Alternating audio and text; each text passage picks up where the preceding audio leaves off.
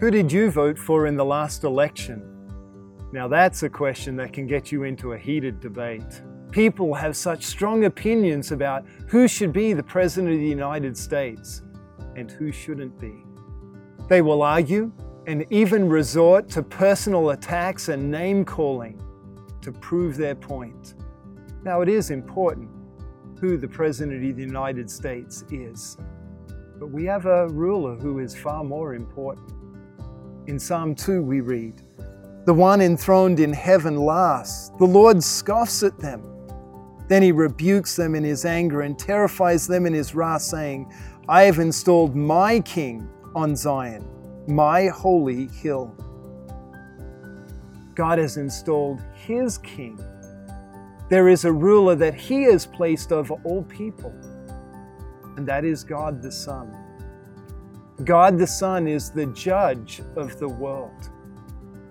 And that's terrifying because he will judge us not according to our thoughts and our opinions on what right and wrong are. He will judge them according to his thoughts. Thankfully, he has revealed those thoughts to us in the Ten Commandments. But it terrifies us because we know when we look at those commandments that we have not lived the way this judge would have us live.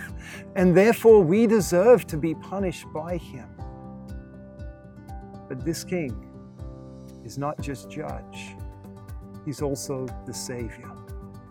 He came in human form to live the perfect life that his law demands and die the death that our sins deserve so that he could lead us to heaven. Jesus is this King and Savior, and he loves you, and he wants to lead you to heaven. So submit to him and trust that His life and death has won for you the forgiveness of all your sins. Follow Him to heaven.